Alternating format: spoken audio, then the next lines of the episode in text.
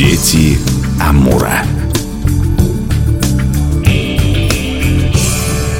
У микрофона Анастасия Магнус. Здравствуйте. В этой программе мы часто говорим о культуре коренных народов, ну, точнее, всегда говорим о культуре коренных народов, про обряды, о музеях, об экспозициях, в общем, самые разные темы. Но вот как-то вышло, что мы забыли, собственно, центр, душу или сердце этой культуры, реку Амур, которая не просто река, а, наверное, один из главных символов духовной и материальной жизни. Ну и мы сегодня исправляем вот такое упущение. В гостях у нас экскурсовод Анастасия Соболева. Добрый день. Добрый день. Я еще добавлю, что вы пишете статьи в разные журналы, и как раз несколько статей у вас посвящены так или иначе Амуру. Вот сегодня мы говорим про великий Амур, но начнем издалека, да? Да, Амур – это центр формирования культуры народов Преамурья. Приходит на ум прямая аналогия с цивилизациями древности. Все мы знаем, что люди издревле селились по берегам рек Янзы и Хуанхэ, Инт.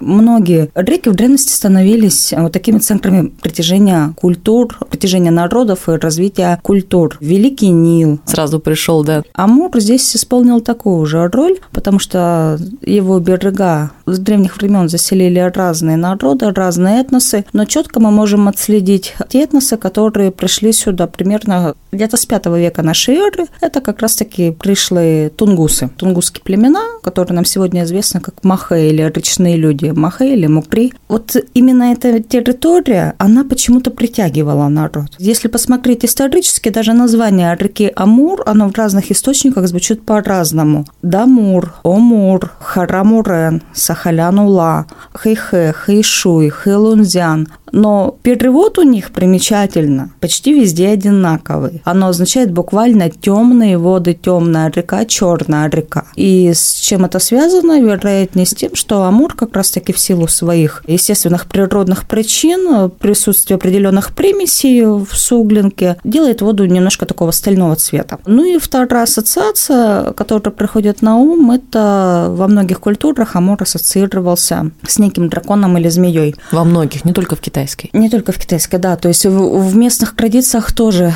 есть отображение вот этого поверья, различные легенды о драконе. Ну вот, например, от Ульчи я слышала, что когда-то существовало четыре великих дракона, они начали битву, один из них проиграл, он рухнул на землю, и там, где проползал упавший дракон, там сформировалось русло реки. Ульчи, кстати, называют реку Мангу, а себя вот до прихода русских Ульчи само название было Мангуны или речные люди, да, Мангу, то есть великая река. Примечательно, что так или иначе она все равно отображается, и в этом есть своя доля истины. То есть если мы посмотрим на карту, то мы увидим, что Амур правда похож на какого-то гигантского змея, причем голова этого змея пьет Охотское море, задние лапы, да, туловище начинается в Монголии, а передние лапы уходят в Азию. Амур по своей длине затрагивает как минимум три государства, то есть это Монголия, Россия, Китай. Ну, какой-то хвостик, ноготок там вроде как в, в Корее, да. уходит, да, то есть э, уже даже получается четыре. Поэтому Амур действительно у нас великая река, река черного дракона, да, можем уже прямо говорить. Те же китайцы, кстати, только две реки у них считались великими и назывались, оканчивались на хэ и цзы, это хуанхэ и янзы. Ну вот, например, по китайским тоже источникам название Амура, либо его притоков, это хэй-хэ,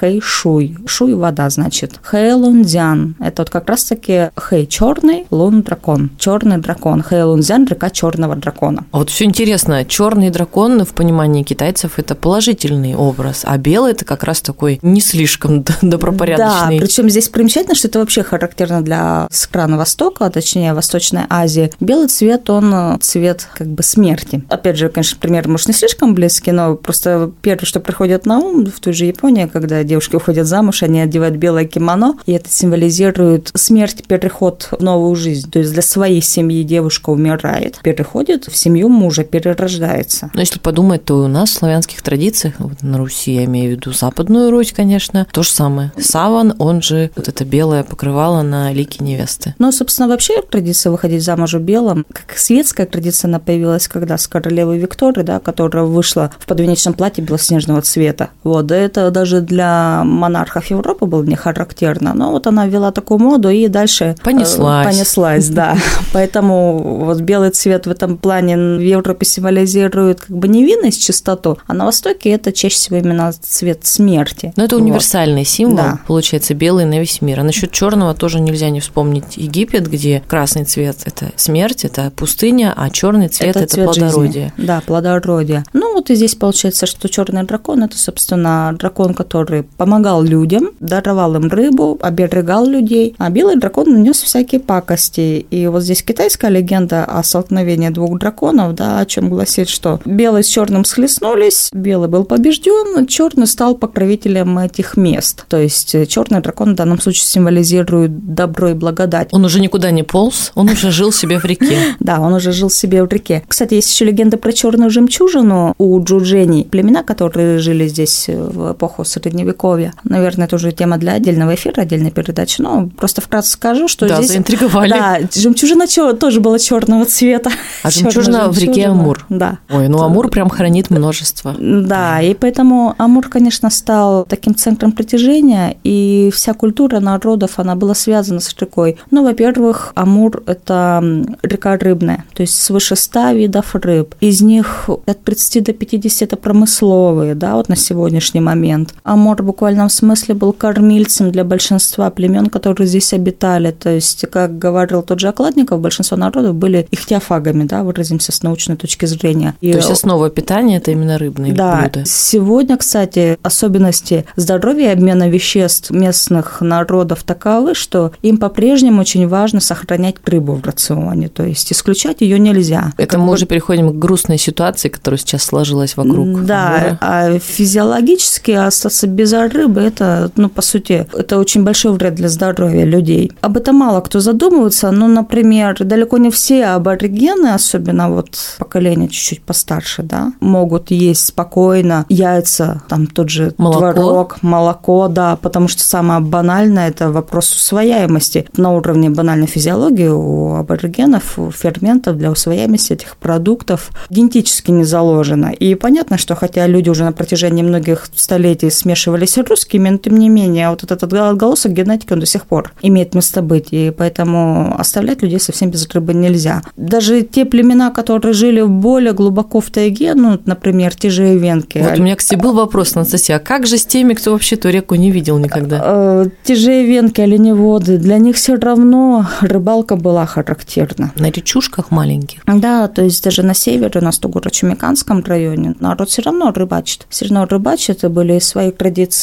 рыбы, разделки рыбы и так далее. И рыба все равно она присутствует, так или иначе, в определенном количестве. Ну и Амур, получается, неразрывно связан с вот этой рыбной темой, естественно, потому да, что он источник. Да, и причем люди относились к дарам Амура очень трепетно, да, скажем так. Вот сегодня модно, мне очень нравится очень модно такое слово, экологическое природопользование, ага. экологическое потребление, да, бережное природопользование. Если посмотреть культуру аборигенов, то она вся пропитана этим буквально вот насквозь. Рыба использовалась вообще на 100-150%. Это и мясо, собственно, идет в пищу, да, шкуры идут на выделку, да, на какие-то изделия, то есть даже шкура используется. Косточки тоже использовались традиционно. Из острых костей делали проколки. Например, с плавников сазана есть такие шипы. Надо очень аккуратно разделывать больших сазанов, потому что можно прям руку подрезать. У меня даже самый был такой прецедент. Вот эти вот шипы, они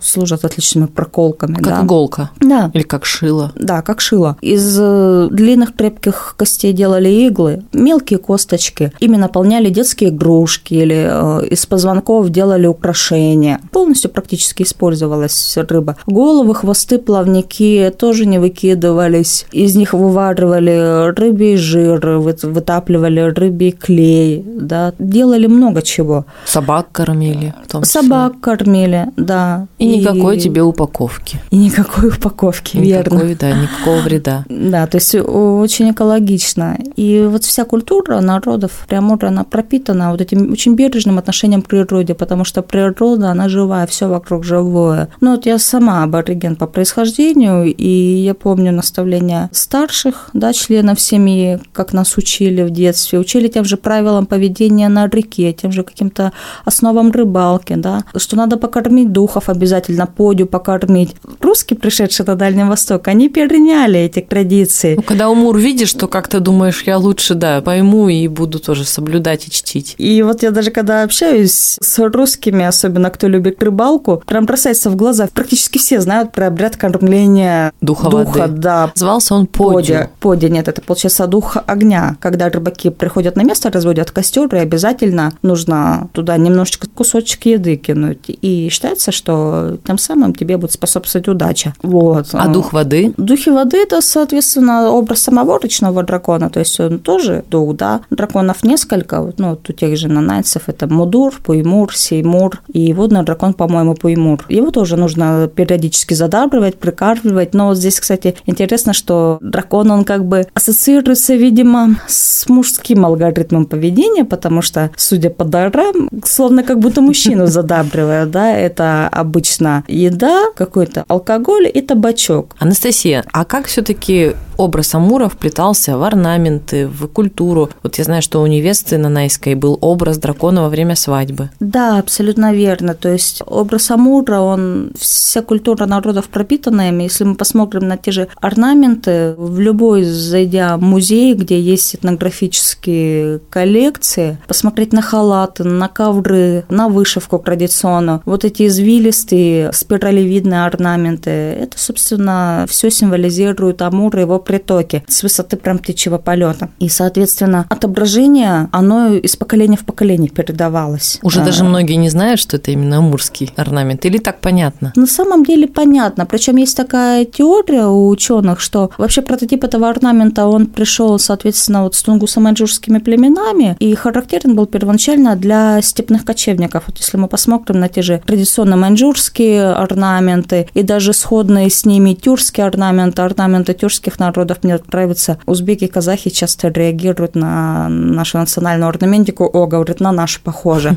А когда-то просто племена взаимодействовали друг с другом, но придя сюда, эти орнаменты, они нашли новое прочтение, новое отображение, новые смыслы, и, соответственно, такое небольшое перерождение произошло этой орнаментики. Она вот символизирует протяженность, богатство реки. Часто рядом с этим орнаментом идут изображения животных, птиц, да, потом изображения похожие на рыбьи хвостики. И это на самом деле естественно, потому что это для людей было характерно с древности. Археологи во время раскопок находят керамику, которая украшена вот как будто орнамент, напоминающий рыболовную сеть, это так называемая амурская плетенка, либо такой интересный ногтевой орнамент, напоминающий рыбью чешую, да, то есть это Ногтями ха- делают. Да, ног- ноготочками, ли- либо просто какими-то специальными такими инструментиками, имеющими полукруглый изгиб. Вот это было характерно для людей уже тысячи лет назад. Это показывает, что культура людей уже тогда была связана с рекой, ее дарами, ну и, соответственно, на той же древней посуде сегодня ученые обнаруживают следы именно жиров, которые характерны, вот как будто рыбу вытапливали либо готовили в этих горшочках, да, то есть вот С древних времен вокруг Амура. да, поэтому на сегодняшний момент оно продолжает оставаться актуальным. Да, Вот. потому что река, к счастью, пока еще жива-здорова, не так хорошо все там с биоразнообразием, но каждый раз, когда тему затрагиваем, тяжело вздыхаем, говорим, надеемся, что все поправится, вроде бы как взялись уже за эту проблему, будет это дело как-то Да. решаться в лучшую Надеемся сторону. на лучшее. Ну, спасибо, что пришли, и очень интересная тема. Я рада, что мы вот сегодня память, уважение высказали нашей великой реке, потому что действительно раз за разом мы встречаемся. Ну, Амур, ну и понятно. И вдруг поняли, что никогда мы еще не говорили, собственно, об этой реке, традициях, об истории, о мифах. Благодаря вам поговорили. В гостях у нас была экскурсовод Анастасия Соболева. Спасибо. До свидания. Меня зовут Анастасия Магнус. До встречи в эфире.